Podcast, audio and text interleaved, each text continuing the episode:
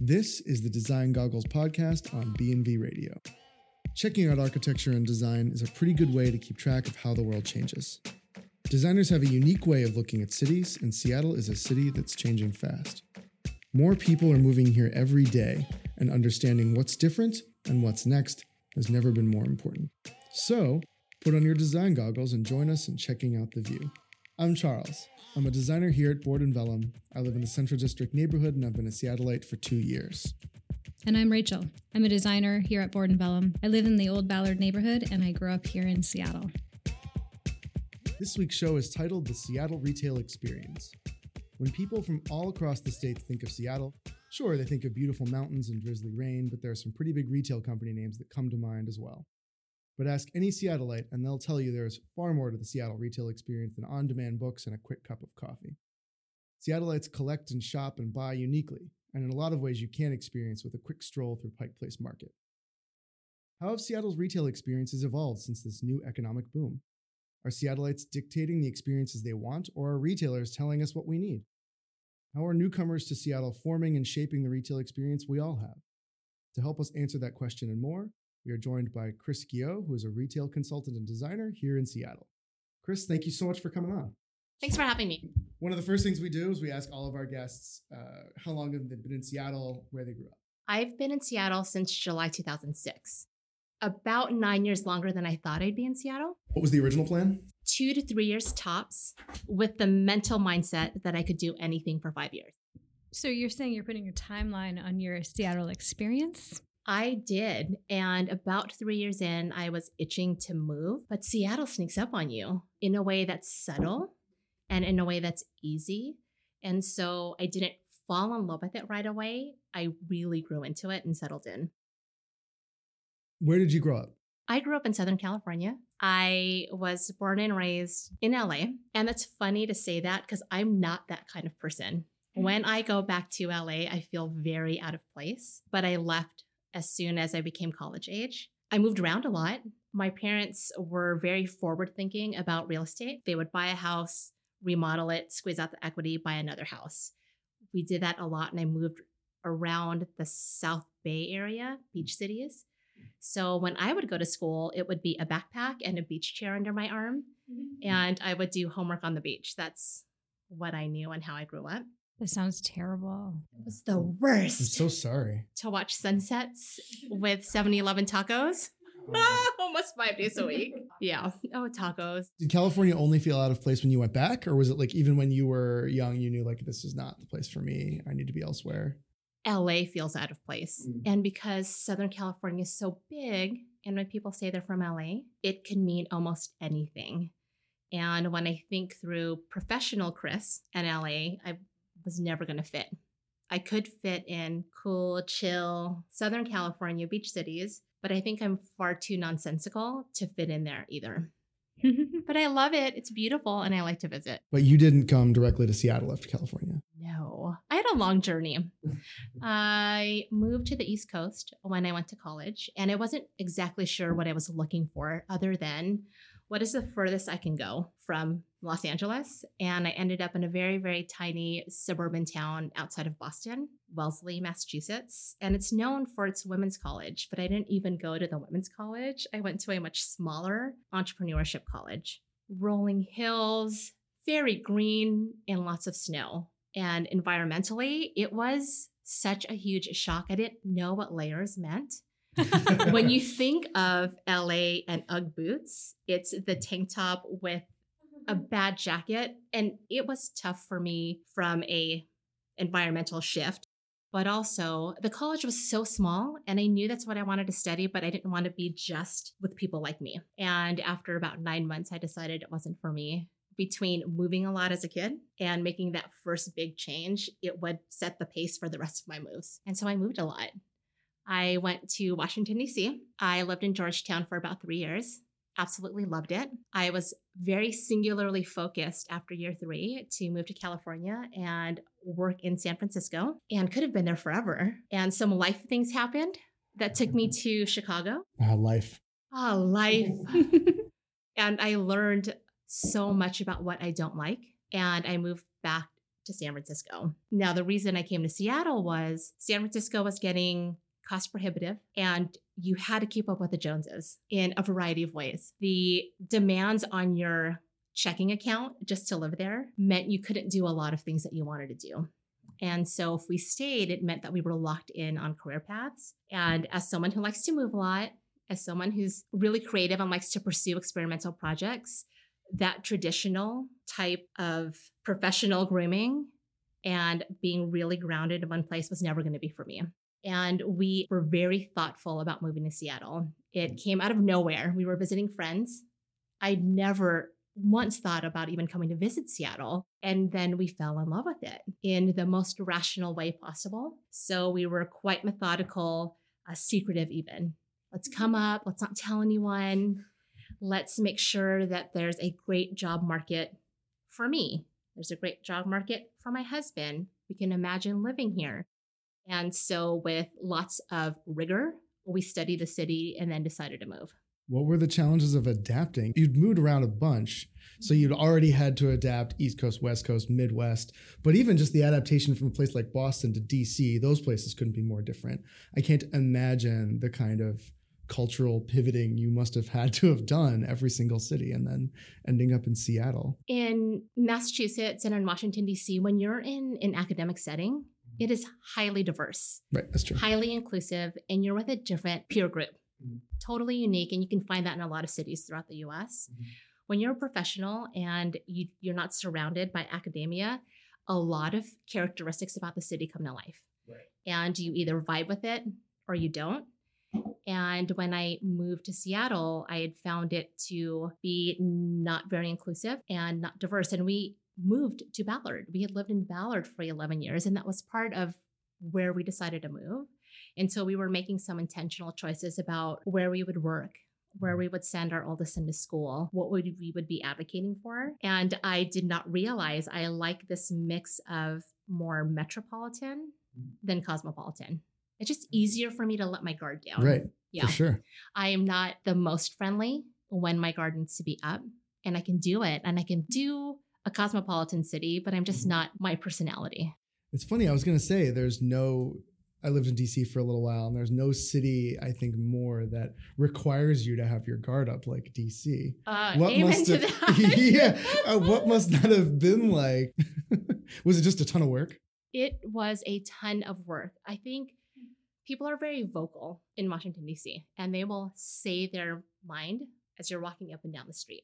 I think it's part of this advocacy, mm-hmm. lobbying mentality, but it's not always meant to push anything forward other than I'm going to mm-hmm. say a comment at you and it's going to be really uncomfortable. And so I would walk around and a lot of those kinds of things would happen to me. So I found myself among a group of women that would self advocate. There's that. But the other piece was I chose to work in a nonprofit setting. I chose to work with community based organizations in Northeast DC, and it was very difficult for me to physically get to work. Sometimes cab drivers wouldn't drive me because they were worried for my safety.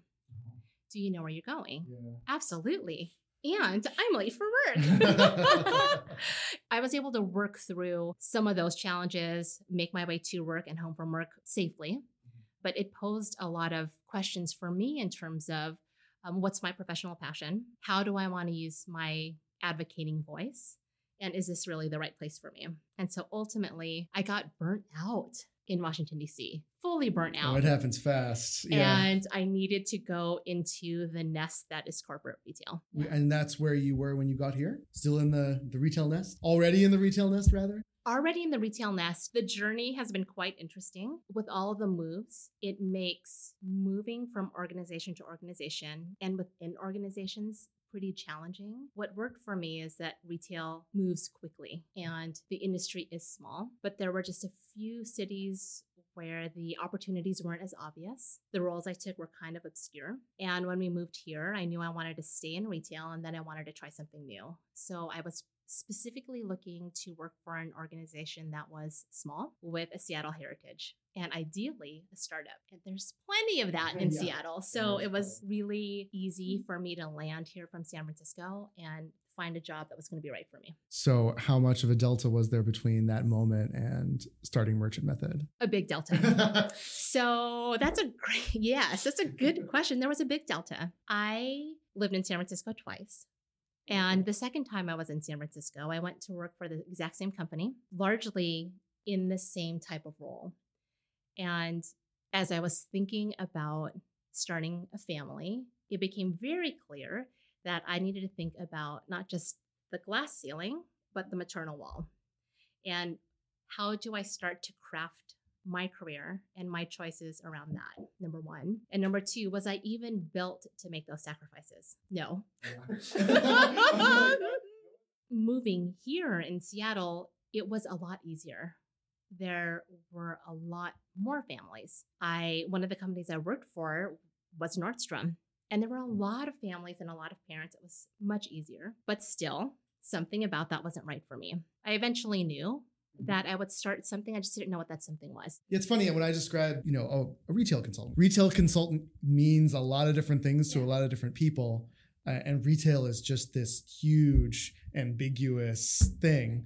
Uh, how do you fit in into that world? It is huge and ambiguous. It's so yeah. Like when someone tells me they're a product manager mm. or a project manager. What does that mean in your space? It's so big and vague. The way I describe it, I describe it in one of two ways. The first, more pop culture way, is asking people if they've seen the show The Profit. And The Profit is a show not far from Shark Tank where um, one particular investor meets businesses and really helps underperforming businesses. Hmm. And he does that with his knowledge, but also equity in the business, and he takes controlling ownership. And he's a serial investor with money, with a strong retail background. And when I liken the work I do to the profit, it's because people understand that he has a retail expertise and he goes in and helps underperforming businesses. But he does it in such a different way. So that's my pop culture reference. Hmm. Okay. My other reference is I come in like an advisory partner. What I'm able to bring is my expertise and understanding how the grass lies if the wind blows this way, I bet you with 90% accuracy, this thing is going to happen. So, how do you want to respond to it? And so, I can take input from a couple of different current elements and what I know to be true in the industry. And I, am using air quotes, what I know to be true in the industry. Um, and make recommendations on how to approach it. And so, a lot of my work is around solidifying current operational practices, identifying the blind spots, and teaching people how to think critically about running a retail business. What are the sizes of the businesses you typically work with? They're typically single store or two store type locations, mm-hmm. Frequently co owners, have been in business anywhere from eight to 15 years. One of my observations having moved here and thinking about the show, like what what is the difference? And I'm going to ask you this question in a second. What is the difference between retail in Seattle versus retail anywhere else? And you, especially having a lot of one on one experience with people, is retail in Seattle more personal than other places? No. And I have felt this for a very long time. And one of my guiding, motivating principles is this belief that retail in Seattle has a lot more in common with retail in Miami and Boulder than they don't. And what's come up over the last however many years that the shop local movement has been really strong is that cities bind together so tightly to rally local money and keep local money in their economy that they've closed off doors to learn from other people in other cities. And as I've had conversations, and I've had multiple conversations with businesses throughout the US of different sizes, I've worked at retail companies throughout the US of different sizes. There's more in common than there isn't. And there just needs to be opportunities for these businesses to connect. Is that a customer influence? in that that's what they think their customers want is for their values to be completely insular to the Pacific Northwest or is that in your experience the owner's influence on what they offer that they want their money and their values to be specifically within the Pacific Northwest. Or do you think that that mentality is a more national cultural idea of wanting to support local businesses? And so that everybody in all these cities of a certain size and a certain persuasion all think that way? Or is it on the other side of the coin more that everybody might have different endpoints for where they see their success but a significant number of people are just trying to get to that point of hey we're doing well we're getting by. Most of our customers are local but that's not really the biggest goal. Is just that we're just getting by and we're being successful. I think it's the former that we're trying to understand where we are in relationship to other. Always right? Identity requires guardrails.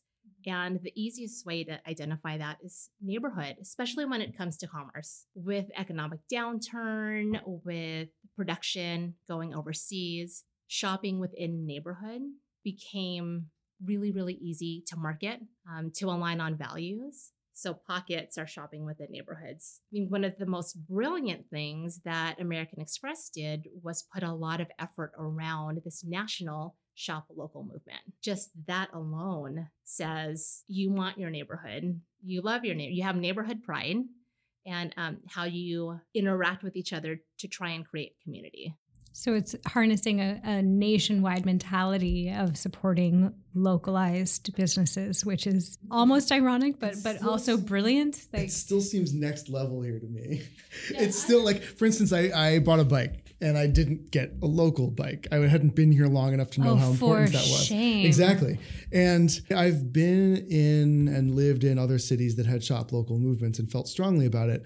But you can't ride a non local bike in Seattle and not be faced with that from someone else. Even Austin or, or, Denver or I don't know, if I'm not riding a Marin in San Francisco, I'm probably not going to hear about it.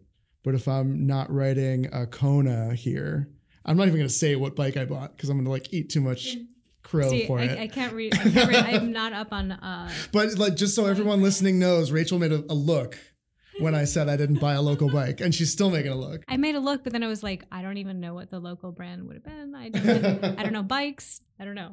So you're off the hook. but but what I'm wondering though is in terms of sustaining a business, like we can all talk big about being localized or being a global business or whatever it is that your business wants to be. Is it possible to have a successful business that sustains itself with a kind of micro business mentality? I guess I'm wondering how much how much of this is just talking and how much is well, if you really want to pull it off, what do you really need to do to make it happen? I love that question. I think the shop local movement is really aspirational and we need to aspire to something. We need to aspire to a commercial experience and interaction between merchant and customer. But without acknowledging the way that we shop and without acknowledging how that's changed, we are leaving ourselves in the dark and growing this bigger hole and, you know, widening the gap between the way people shop now and shop local. And so the analogy I like to give is think about the last time you hosted a party at your house you know you have receipts from six or seven different stores that sold you food, beverage, and consumable supplies because that's how it is.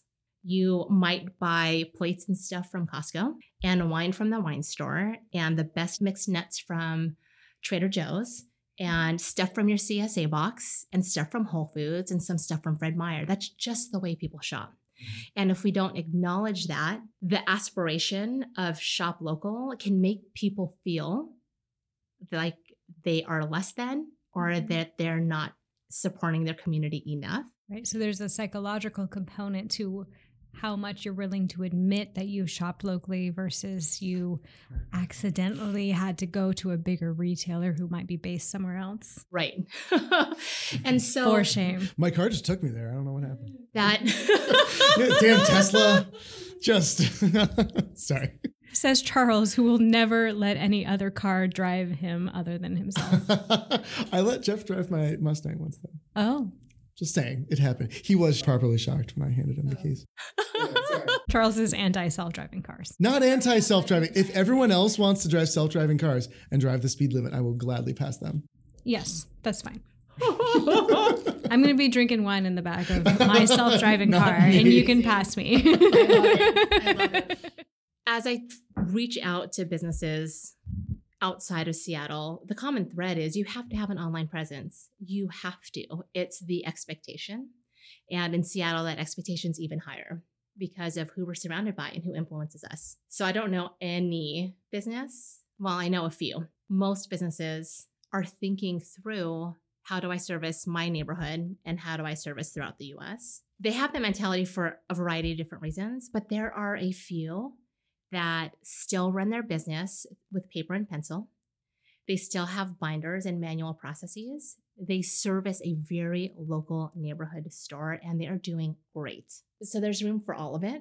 Is there a niche for marketing your business, your online store, as saying, we are this local business that sells and produces and everything locally, but you can buy from us globally on our website? Is that a thing that promotes sales by saying that you have this whole, oh, we're all made in Seattle, we're, you know, blah, blah, blah, all those things? Is, is that actually a thing that you can market to promote your sales globally or, or do people see through that? I can see that you would do that if you are um, servicing a tourist or you're a tourist destination. I think the other thing that's good for us to to distinguish is locally made and shopping local. There are plenty of stores that are neighborhood brick and mortar main street style stores that buy from all over the US mm-hmm. and buy from all over the world and does not make them less than or not locally legitimate. So that there's even a lot of nuance within what does it mean to shop local in Seattle, shopping local means going to Costco and buying your coffee from Starbucks because mm-hmm. that's yeah, what it is in Seattle. What's yeah. been the biggest sea change for REITs for small retailers in Seattle over that time? Obviously, some things have changed. A lot of things yeah. have changed. There's not one.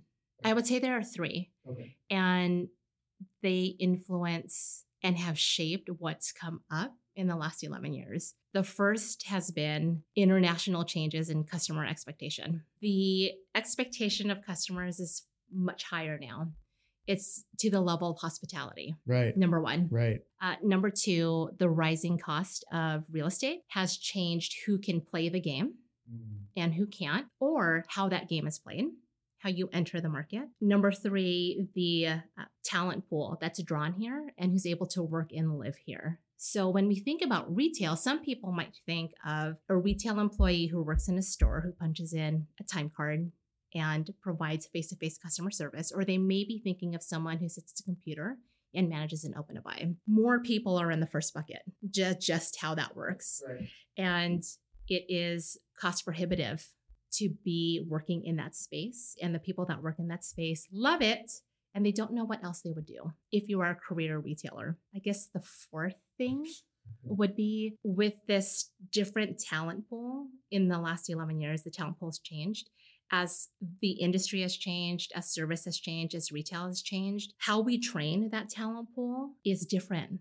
Mm-hmm. And uh, we're lacking some training to make these niche retailers really, really successful. Yeah. Can you talk more about the hospitality aspect? I find that super, super interesting. yeah.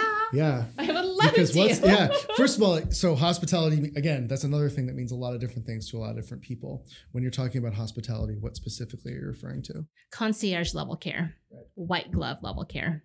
That's what I'm talking about. The expectation went from the customer's always right to I want what I want when I want it mm-hmm. to all of that. Plus, I might actually be secretly shopping someone else. right. um, to now I actually want to be entertained. Yep. In this entire process, where shopping is interchangeable with going to a movie or um, having a coffee date with a friend. So, experience in that case means a lot more than it used to, or has it always meant a lot here in Seattle? Because once upon a time, experience, it was just like, we're just going to put our stuff out there. Even for Nordstrom's, for example, when they were just selling shoes, the experience of going to Nordstrom was more about the people, not the color of the walls and the decor. And that came later. That is a great analogy. It really pinned on the excellence of the associate. It mm-hmm. was all in support of we are a corporate organization that supports the associate on the sales floor servicing the customer. Whatever we need to do to make that single singular person successful, we will do that thing. Mm-hmm. And now that's not enough. Because with the rise of awareness and a rise of personal expectation on a customer, the demands on a sales associate sometimes are out of scope. They may never, you know what I'm saying? They may Uh-huh. never have the resources, they may never have the knowledge, they may never have the capability to extend themselves the way that service expectations are asking them to extend themselves. What's one of those ways that's out of scope? I'm not entirely convinced that this is going to look good on me. So, can you come and that here's an example virtual fitting rooms, virtual try on rooms. I'm not entirely convinced. Uh, how can we mock up this experience for me? It requires so much knowledge. Yeah. So that's a challenge. But where I think the opportunity is for a small business is so much can be solved with conversation, so much can be solved with eye contact. So much can be solved with humility and humanity. And that's where the advantage is, and where there's a hole in training for employees. There's a hole in resources for small business owners to teach their team how to do that thing when the pressure is on being online, having advanced user interfaces, collecting all the datas, all of the datas. I so I, I have a question. How easy is it to get into the retail market? Can you still, you know, farmers market booth your way into eventually having a retail street presence? Or is that no longer a thing? Yes, I love it. And I love that you asked that question. There is this return of pop ups and pop ins in a really, really different way. Pop ups and pop ins used to be about the easy way to have a physical presence. And now the way that they're being used is much different. They're really about experience and creating brand that drives loyalty. People are able to create destinations in a lot of sense if they're able to connect. So it's easier, but the formula keeps changing for success. Um, and the formula keeps changing for success. But there are so many more ways you can do it now. We're really good at street markets. I mean, so, so good at consistent street markets. And we're also really good at street fairs. We're really good at craft fairs. We're really good at hosting within our commercial spaces. Uh, we have lots of opportunity to create websites. People are doing it a lot and all the time because the barriers to entry are so low. Threshold for success keeps rising. So that's the challenge is how do you empower those who have already entered to rise to the level of, that they need to be successful. Mm-hmm. That makes sense. It's easy to get in, but It's it's, really it's easy to difficult to succeed. Yeah.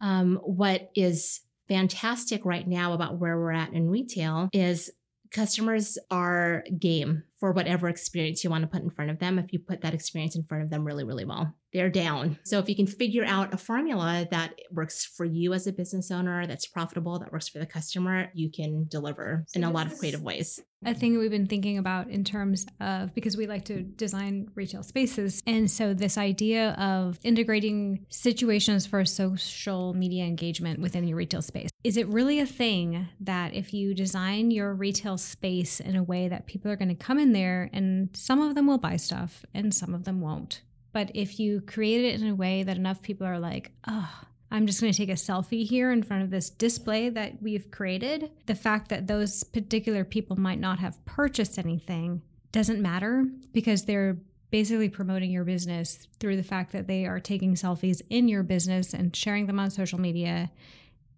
your business is in fact then promoted and it will drive sales. Is that really a thing? Is It's that a thing? it's totally a thing. And I think, you know, the metrics side would say, yes, the social share is important, but really what's important is this feeling.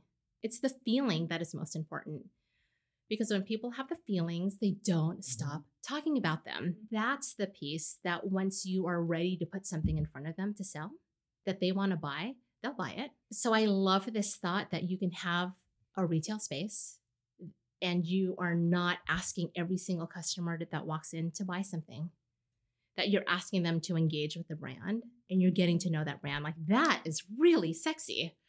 There are all kinds of models around something like that. One of my favorite is project object.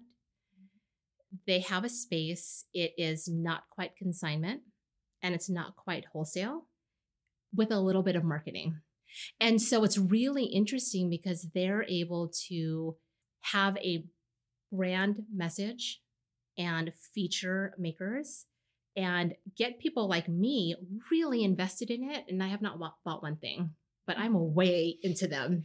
Um, and so I think that magical formula that they have and that magical formula you're talking about, people are down. Yeah. They want to see a few different things that isn't always about speed to market.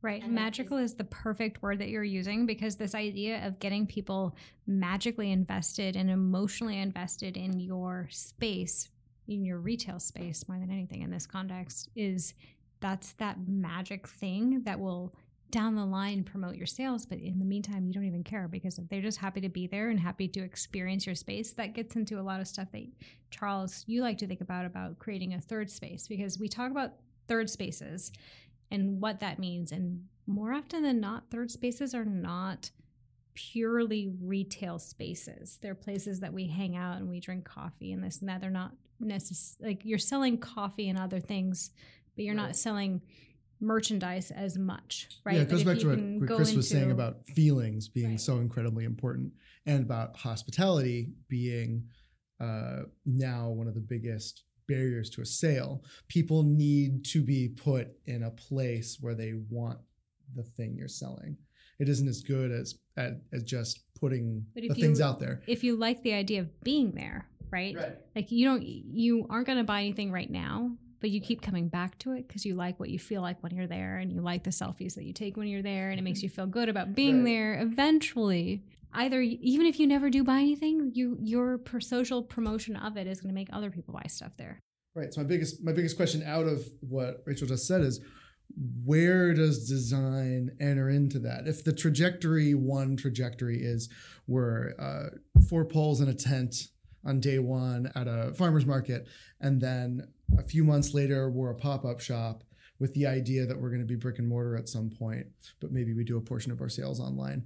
When does design enter into making a big difference in creating that narrative versus just being this plucky startup that Yeah. just put a couple widgets Yeah. out on a table? So um, I like to think about that question in context of a fourth place, Mhm. Right? Where you're doing that in a retail setting, where mostly what you're doing is selling widgets by and large. And Apple is like the really great example of that. That plucky startup to that feeling. Um, I'm starting to refer to my clients and refer to retailers as retail brands because you don't need four walls. Four walls is amazing, and four walls is what you need for the human interaction. Mhm. But if you can create the brand sentiment and the brand behaviors and the belonging, you've got a retail brand. Belonging's a really good word. I think belonging, I think community. yeah, that is really all that people want. Right. And you know from my events that have had numerous names. They went from Found and Gathered to After Close. People will go to the most inconvenient places at the most inconvenient times during the inconvenient like week of the year. If they feel like they belong.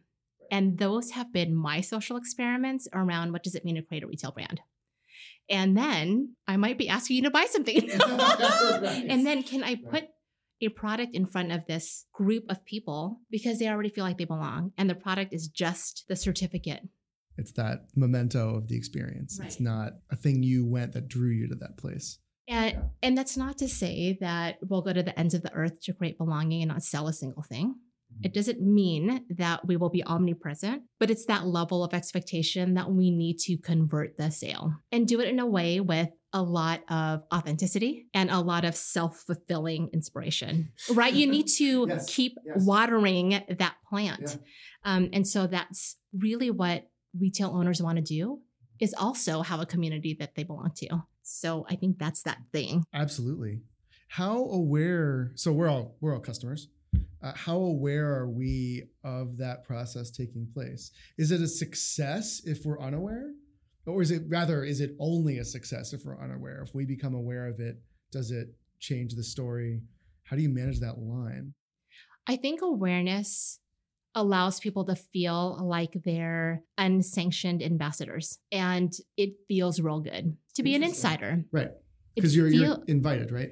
feels Yeah. so good to be thought of. Right. It can be really successful if you're unaware. But what tends to happen for consumers that are unaware is they are more susceptible to outside influences that change their spending habits. Promotions, sales, Right. competition, proximity, Right. delivery. When you are more of an insider, those things matter less. And there's always going to be the bargain shopper. It's funny, yeah. I, I And there's always going to be the most reason, loyal, but I'm talking about the middle. Keep thinking of loyalty programs as almost being the opposite in some way. Like you are expected to hold up your part of the bargain with a loyalty program. I'm talking about your baseline loyalty program. Buy nine things or you get a tenth for free, not like something more involved than that. Whereas this is kind of maybe I'm not reading it right. This seems like the opposite of that. It's almost like your seller is your shop owner is loyal to you, not mm-hmm. vice versa. Right. Yes. That's what I like to cultivate. Mhm. Um, common loyalty programs that we're part of, the card in our Mhm. wallet, Right. thing on your key fob, those are meant to provide an incent bounce back, or that's just the price and everyone else is paying a premium. right, right. I never thought about it that way. And that is he how gets rid of all of his cards in his that's wallet. how some of it works. is if you're That's not a member, you actually pay more. right. And the margins are higher if you're not a member. I'm just thinking specifically of a coffee shop that I like to go to down in, in Ballard. They do have punch cards. Everybody has punch cards, right? But but they also offer their to-go mugs that you can buy, and it's like, well, we already have to-go mugs because, well, we live we live in Seattle, and so and so we always bring those. But but but one of the things that that is interestingly the most successful marketing or advertising tool for these types of companies is that they also are this the shop recently started selling you know branded little canvas bags that you carry with you because my husband and I were we're obsessed with carrying our own bags everywhere right? And so they've created these bags that give this like authority of like oh I'm carrying this bag from this particular coffee shop and it's this like one place and I love it and blah blah blah. And we like the bags from that shop because we like the shop. And so when we're just like reaching in our little bag of bags to go somewhere, we prioritize the ones from the places that we really respect. That they provide that, and then that they've instilled in us that desire to be so loyal as to walk around with their logo hanging off of our arms all the time is huge, right? That kind of organic advertising. Is there a way that you can do that more successfully? Have you found that in certain markets, things uh, like of all the like boatload of promotional products that like you can just buy the worst things. You can put your logo on anything and there's just so many terrible products you can put your logo on. There's like catalogs of terrible things. What is worth investing in for your branded promotional merchandise? So you said the magic word, which is badge. People like badges, physical badges, emotional badges, because it shows some level of completion or belonging. And literally any badge will do. It could be the loyalty card hanging on your fob. It could be the pen, but that pen is super meaningful when you write, or it could be the bag. When you're creating that true connection, you imbue the badge with meaning. So it could literally be anything it doesn't matter and that's why some of these um, branded products all the same thing. We're talking about reusable mugs in two sizes. We're talking about hats t-shirts and canvas bags. I mean you see them everywhere in seattle. How that brand has imbued the badge in their product the ones that sell they've done a good job and the ones that don't there's an opportunity for them to define brand behavior. I think it's almost as simple as that. There may be some regional things around um, what do people value in their lifestyle and how they use their product, but any badge will do. Is there a value in assigning exclusivity and access to having that badge on a particular piece of merchandise For a brand that really likes influencers, that elite influencers, there is absolutely a value. For inclusive brands, there might not be. What advice would you give to an outside, by outside retailer, I mean someone who wants to set up shop in Seattle and is actively engaged in the act of being authentic? What advice would you give them to sell to the native Seattleite market? Mm. Oh, that's a good one. Um, be able to articulate what your brand of customer service is. What do you mean by brand of customer service? That's the answer I get all the time. and that's what we can work on.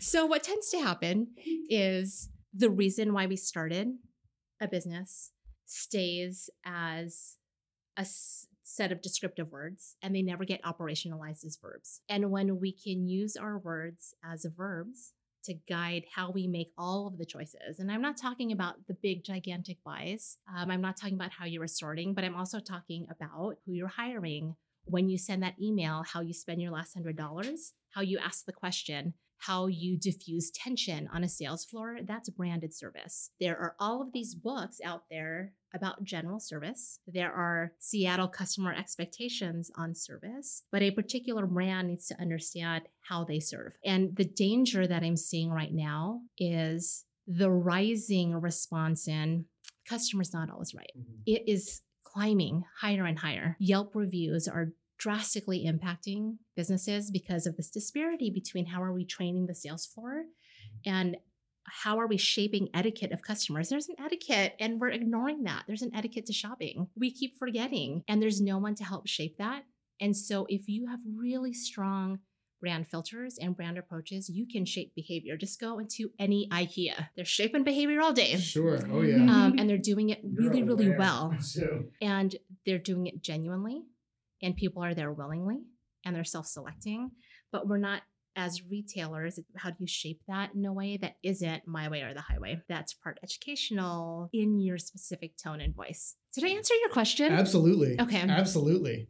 I mean, I uh, luckily I'm not one of those people. I don't have to deal with that. I'm like, that sounds like a lot of work. oh man, because that we're a we're a finicky bunch. I've learned. Well, but maybe not. This is actually goes back to my very first question: Are Seattleites, for lack of a better word, tough customers, or is it really just it's hard all over? it's hard all over it really Yeah. is there are some ways in which we're, we're unique snowflakes but the boom is happening everywhere. Yeah. It's happening in major cities all across the US. Mhm. People are moving from all over to be everywhere. Right. It's everywhere. Yeah, it's funny. I was just reading an article about where people who were leaving larger cities are going, and they're going to medium sized cities. And then, of course, medium sized cities are becoming large cities. And the same, it's just the same problems. You're only buying yourself a couple years of evolution, and then you're going to end up right where you were. It's really fascinating. Yeah. So I think Yeah. to answer your question, it's the same everywhere. What makes the Seattle flavor unique is who can actually afford to live and work here as a retail employee. It's changing. That is changing drastically. really Yeah. drastically. It's impacting a lot of industries in Seattle. Mhm. and it's becoming self-fulfilling Mm-hmm. and making it more challenging and more challenging and more challenging. Right. And it's funny as businesses start to, you know, put mandatory tipping in and raise their prices so that they can make sure everything is locally sourced and make sure that they're being honest with ingredients, et cetera, et cetera. Those prices rise mm-hmm. out of the reach of the very people they're trying to serve, not their fault. It seems like no matter what you do, all the prices go up. There's no magic solution to that, it seems like. And retailers must be so frustrated. They are. Yeah. They are. And in addition to that, um, the laws are becoming more employee favorable, which is great. Right. They're becoming more progressive and favorable for employees, and it's requiring retailers to get really creative about how they operate their business. Customers are not as price sensitive as we think they are. They Mhm. go along for the ride to a certain percentage if you show that there's value. Right. And that value comes from the this human thing Yeah. that is belonging. It's very, very well said. That's a perfect note to end on because we're just about out of time. Thank you so much for coming on. Thank you. It's been so fun. I love talking about this. So thank you. And thank you so much for joining us. Our next night school event will be right around the corner, so keep a lookout on our website for that. It will be held at Board and Vellum on 15th Avenue in Capitol Hill. Also, head on over to our website and check out our blog. There's always some super cool stuff being posted there every day. And as always, please stop on by anytime for a chat with us. We would love to have you. Thank you again, and we'll see you all in a few weeks.